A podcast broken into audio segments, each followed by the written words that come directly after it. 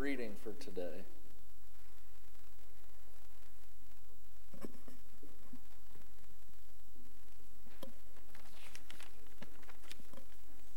Our Old Testament lesson for today comes from the book of Isaiah, chapter 11, verses 1 through 6. Hear the word of the Lord. A shoot shall come out of the stump of Jesse, and a branch shall grow out of its roots. The Spirit of the Lord shall rest on him, the Spirit of wisdom and understanding, the Spirit of counsel and might, the Spirit of knowledge and the fear of God, of the Lord. His delight shall be in the fear of the Lord. He shall not judge by what his eyes see or decide by what his ears hear, but with righteousness he shall judge the poor and decide with equity for the meek of the earth. He shall strike the earth with the rod of his mouth, and with the breath of his lips he shall kill the wicked. Righteousness shall be the belt around his waist, and faithfulness the belt around his loins. The wolf shall live with the lamb, the leopard shall lie down with the kid, the calf and the lion and the fatling together, and a little child shall lead them. This is the word of God for us, the people of God. Thanks be to God.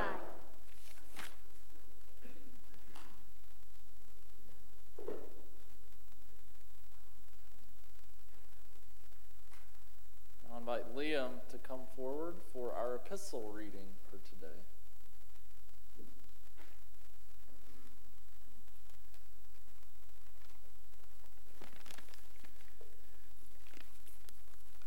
Our epistle lesson for today comes from 1 John chapter 3, verses 1 through 3.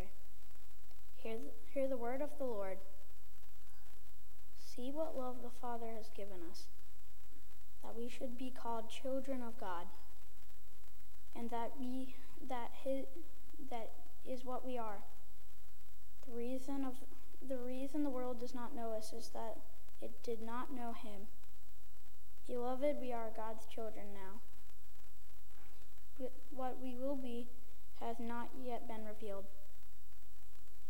What we do know is this: when he is revealed, we will be like him, for we will see him as he is. And all who have this hope in him will purify themselves, just as he is pure. This is the word of God for us, the people of God.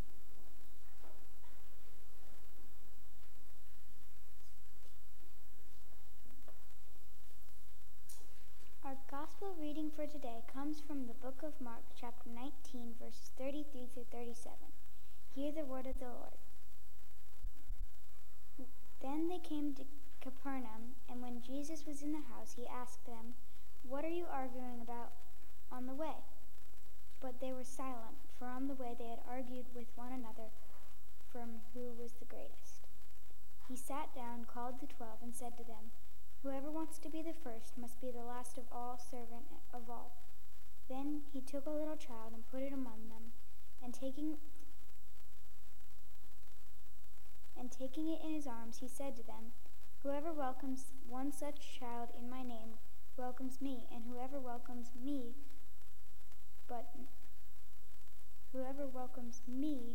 not me, but the one who sent me."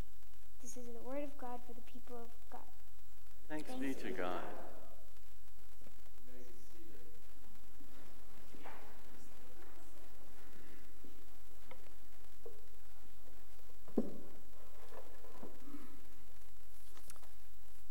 want to say a special thank you to all of our children who have helped lead us in worship today. You've been brave and courageous to stand up here and to read and to sing and to dance, and we're all blessed by your gifts. And I want to thank also all of those leaders who have worked with them, for Jordan and for Nan and Megan and all of those who have helped prepare them. Thank you so much. We are blessed. Would you join me in prayer? O Lord, may the words of my mouth and the meditations of all of our hearts be acceptable in your sight, O Lord, our rock and our Redeemer. Amen. He was one of the last people that you would have expected to serve in the church nursery. He was a 40-year-old man, a PhD student studying hard, and he had a long, fiery red beard. And he could have been like an Irish Santa Claus or something. I don't know. He was an artist, and he had so much creative talent, and sometimes artists can come off as intense or aloof. But I met David Taylor during my time in seminary, and he was anything but aloof. David writes about his time when he served for the first time in the church nursery. He says that half of the 1- and 2-year-olds regarded his beard warily, and the other half used the plastic farm and kitchen utensils to comb his beard. He said he was using phrases all morning long like, it's okay, please be gentle, excellent tea. They celebrated a never-ending tea party. One of his favorite parts of the morning was leading in the children in a version of Wheels on the Bus as they gnawed their Cheez-Its and cookie snacks. He could have played the musical theater director all morning long. David says this was quite a change of pace from his normal life that he spent Monday through Friday on the 4th floor of Perkins Library at Duke University, plowing through his dissertation page by page. But it was a welcomed change for him. Today, we celebrate Children's Sabbath Sunday. And we are asked to consider, what would it be like for a little child to lead us? We hear this phrase in our Old Testament reading from Isaiah today. A little child shall lead them. The prophet paints a picture of the peaceable kingdom where the wolf will live with the lamb and the calf, and young lion will feed together, and a little child shall lead them. We typically read this text during the Advent season, and we know that this child that shall lead them, the child points to Jesus, who is God himself, come to us in the form of a child, one who had the spirit of wisdom and understanding, the spirit of counsel and might, a spirit of knowledge and fear of the Lord. And as the Christ child, Jesus brings together the sense of divine vulnerability and strength that shows us the very character of God. I wonder how our children today can show us the character of God. When our gospel lesson, we see that Jesus has grown in wisdom and stature, and he now puts this statement into dramatic action, how a little child will lead them. He demonstrates what the kingdom of God looks like by embracing a child. You know how you can read a passage from the Bible over and over, and through the years you think you understand it, and then all of a sudden you realize, hey, I didn't realize that was there before. That's what happened to me when I read this passage. I've heard all about Jesus and the little children, but I never quite realized until a few months ago, we were reading in our Covenant Bible study about how Jesus literally takes a child and brings the child up in front of all of the disciples, a sight for all of them to see.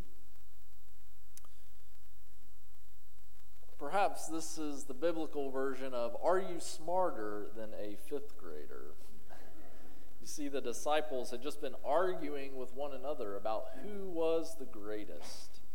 Jesus called them out on it, and they didn't really have any response to offer. They were silent. And so Jesus takes a child and tells them, you need to become more like a child, to welcome the child, and thus to welcome Christ among you. Jesus says you have to learn by spending time with children. I wonder how we would respond if Jesus showed up today and asked us the same question. What were you arguing about on your journey? It's funny how Jesus Jesus has eyes in the back of his head, sometimes it seemed like, and it's like Jesus knew the conversation that they were having, what it was about, even though he hadn't necessarily heard every word. The truth is, for us, we still have these challenges. Jesus' words are for us as well. We struggle to become a church that is marked less by arguing and more by welcoming children. Less arguing and more by welcoming children. By bringing a child into the mix, someone who didn't have any status or regard in the world of the Roman Empire, Jesus flips the notion of greatness upside down. Jesus challenges the disciples and us in our understanding of who is great. We have a desire to be great. I mean, we've certainly had this discussion in terms of sports figures. Who is the greatest of all time? You could look at Muhammad Ali, Michael Jordan, LeBron James, Usain Bolt. Take your pick. I mean, they're all great. But we aspire for greatness. We can even be obsessed with it. But what defines what is truly great? The disciples seem to be defining it in terms of importance. And we can do a similar thing. We can define greatness by dollar signs, by the amount of work we're able to get done, by how smart we can be on a certain topic, by the fame, or even how much political influence we have. Now, Jesus challenges our idea of greatness, and he suggests that we give up our dullness, our efficiency, our need to master and explain everything, and instead we should embrace the wonder, the vulnerability, and rest that a child demonstrates. One thing children can teach us is to see the world with wonder and awe. The writer Tish Warren says, "Children never tire of beauty and pleasure. They embrace enjoyment with abandon. They don't feel guilty about taking time to search for feathers, invent a game, or enjoy a treat." G.K. Chesterton imagines that God revels in the pleasure of his creation like an enthusiastic child. Have you ever been with a child and you do something that they've never seen before, and then they say, "Do it again, do it again." You do it again, and then they say, "Do it again." They never get tired of something exciting. And Chesterton wonders if God is like that child, which every day when the sun rises, God says, "Do it again, do it again." And every night when the moon comes up, God says, "Do it again, do it again." God exults in such monotony. We can be dulled to the joy and amazing things that are around us as we grow older, and Jesus sets a child before us and says to us, have a little fun, laugh a little, stop taking ourselves so seriously, and be amazed at all the grace and wonder that surrounds you. Perhaps we could greet each day with the excitement of do it again, do it again. Children can also show us that true greatness comes by embracing our vulnerability. It takes courage to let down our walls and to be ourselves. And children are vulnerable people. In fact, that's the very reason Jesus says we must welcome them. To be great, we must care for the vulnerable and the weak. But this also means that we ourselves must be vulnerable. Too often we can put up walls, we can wear different masks to hide who we really are.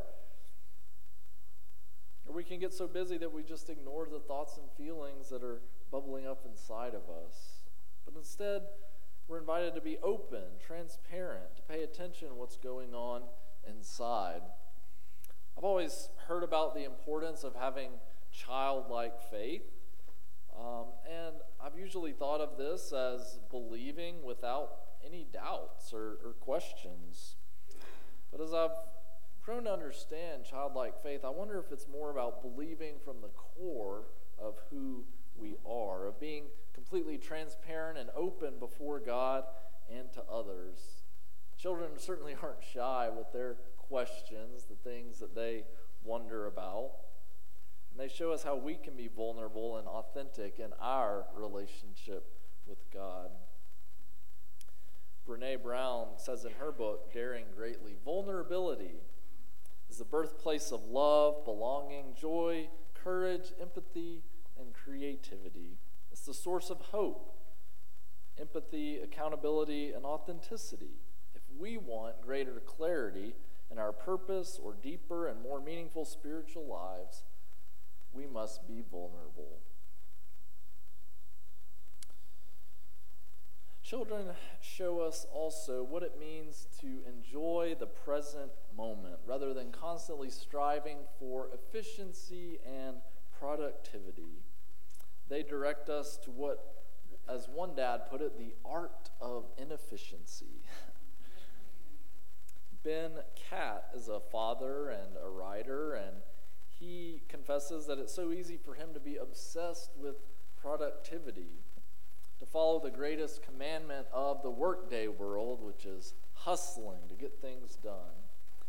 And he did this to such a point where he felt like he was losing his heart and his passion. He says that his children have guided him on this journey. Kids can be seen as an impediment to my productivity, he says, but yet they pack each day with Lego building, creative coloring, and living room dance parties. All lessons that urge me to stay awake to a world overflowing with love, curiosity, and imagination. And understanding greatness as wonder, as vulnerability, and presence, our children can serve as spiritual guides. Jesus tells us not only to welcome children among us, but to learn from them. And caring for children can become, for us, a spiritual practice. One thing that I've said a lot, and I hear a lot, is, children are our future. They're the church of tomorrow, and that's a valid statement. But I often push back and say, children aren't the church of tomorrow. They're the church of today. They're just as valuable as any other congregation member among us. That's why it's important for us to advocate for them, to listen to them, to make sure their voices are heard. But Jesus goes beyond just saying that they're the church of today. Jesus actually says that they are leaders. I just learned of one great example of children that have taken this call to leadership. They're called the Bands Boys. Spelled with a Z, you got to remember, Bands Boys. Four young men started out with the idea of making money with a lemonade stand, and they ended up raising over $21,000 for UNC Children's Hospital. The group of boys makes bracelets out of paracord to signify surviving illness, and they sell the bracelets so that they can donate all of the proceeds. The boys treated their effort like a business, holding meetings to discuss their plans and make bracelets. And the Leslie Nelson is the executive director of development at UNC Children's Hospital. She met with these boys and asked them, "What do you want to support through these efforts?" And she says that they decided they wanted to replace the gaming system in the atrium there.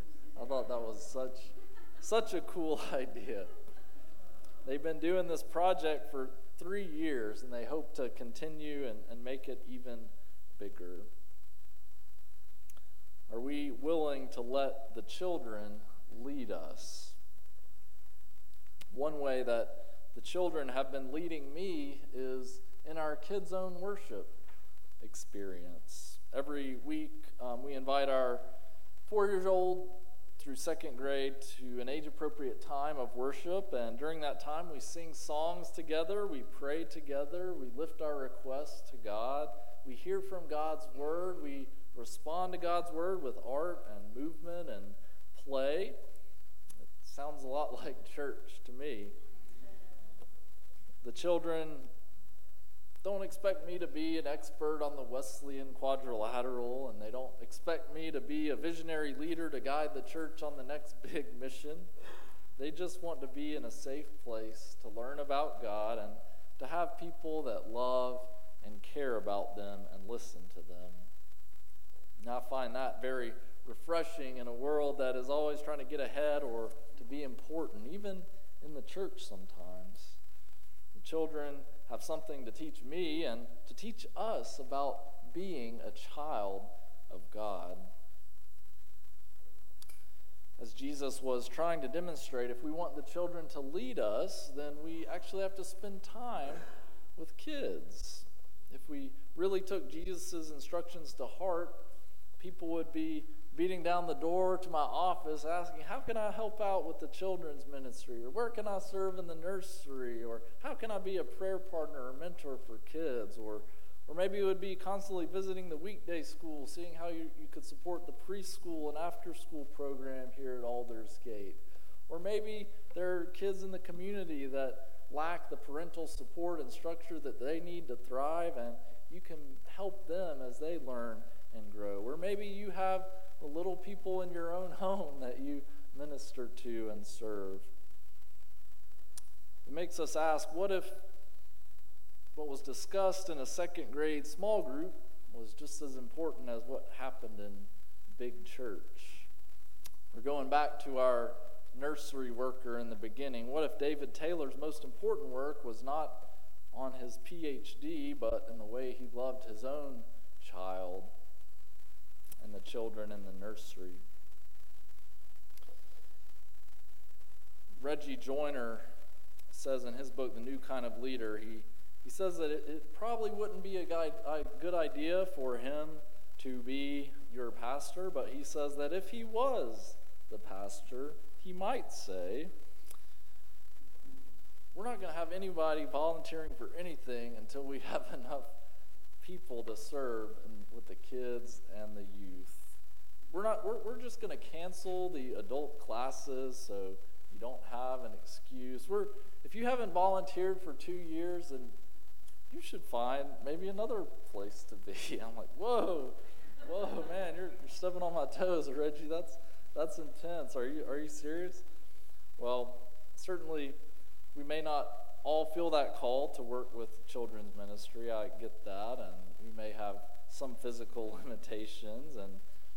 But, you're looking at someone right now, which is me, who I didn't think that I would be very good with children when I first started working with children. They intimidated me a little bit. They scared me.